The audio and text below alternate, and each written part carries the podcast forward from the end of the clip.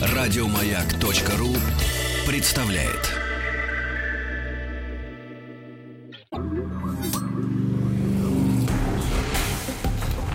Объект 22. Эффект Стаховского. Это эффект стаховского объекта, явления и процессы, получившие название в честь исторических или вымышленных персонажей. Я Евгений Стаховский, выпуск 28 Филиппика.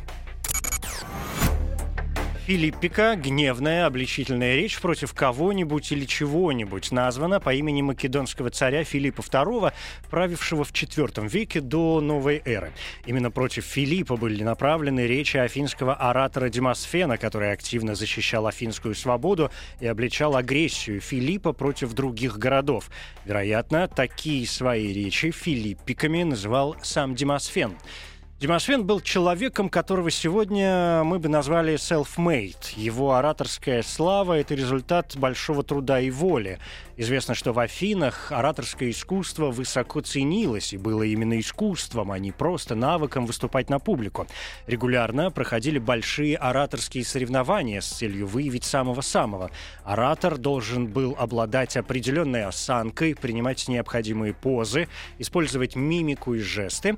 А Был довольно слаб голосом, косноязычен, говоря длинные предложения, он начинал задыхаться, к тому же постоянно непроизвольно подергивал плечом. «Ну, кто будет слушать такого человека?» Тогда Демосфен приступил к занятиям. Он совершенствовал дикцию, набивая рот черепками или камнями, отправлялся к морю и тренировался, силясь перекричать шум волн, имитировавших гул толпы. Чтобы развить дыхание, декламировал поэтические строки, взбираясь на холмы, отрабатывал мимику перед зеркалом и неделями не выходил из дому, заучивая речи знаменитых ораторов. Для этого он даже сбрил себе половину головы, избегая соблазна появляться на улице.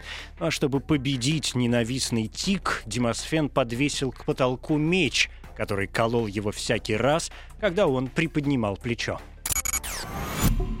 В древности было известно 65 речей Демосфена. Сохранилось 61, при том, что авторство нескольких все же остается под сомнением.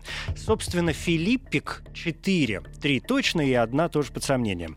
А Плутарх пишет, что современники называли Демосфена аргум, ну то есть змеей, настолько ядовит был его язык. Впервые Демосфен обратился к афинянам, обличая Филиппа в 352 году до новой эры. Он призывал народ ради свободы жертвовать благосостоянием, говорил о необходимости сильных армий и флота и смог убедить людей.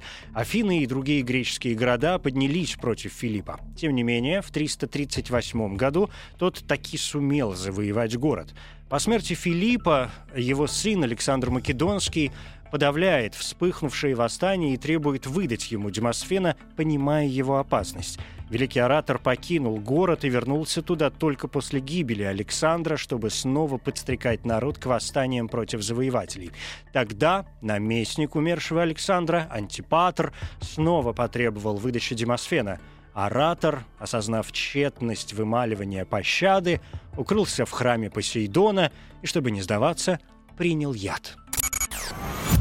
Вот фрагмент третьей Филиппики Демосфена – нужно не только военными действиями оборонять себя от Филиппа, но надо также сознанием и всем помышлением возненавидеть ораторов, выступающих за него перед вами, имея в виду, что невозможно одолеть внешних врагов государства, пока не покараете пособников их внутри самого государства. А это Клянусь Зевсом и всеми другими богами, вы не в силах будете сделать, да и не хотите, но вы дошли до такой глупости или безумия, или чего-то такого, чего я не умею даже назвать. И когда я вижу людей, вовлекающих вас в это, я не робею, а чувствую стыд, так как сознательно или бессознательно они вовлекают государство в тяжелое положение. Тогда пусть никогда, граждане афинские, наше государство не дойдет до этого.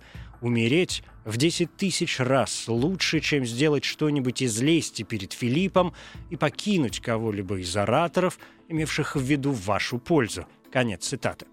Беря пример с Демосфена, филиппиками своей речи против Марка Антония называл древнеримский оратор, философ и политик Цицерон. До наших дней дошло 14 филиппик Цицерона и фрагменты еще двух таких речей. Это эффект Стаховского, эмоциональная реакция, чувство удовлетворения, испытываемое от получения новых знаний, практическая польза которых не очевидна. Эффект Стаховского. Еще больше подкастов на радиомаяк.ру.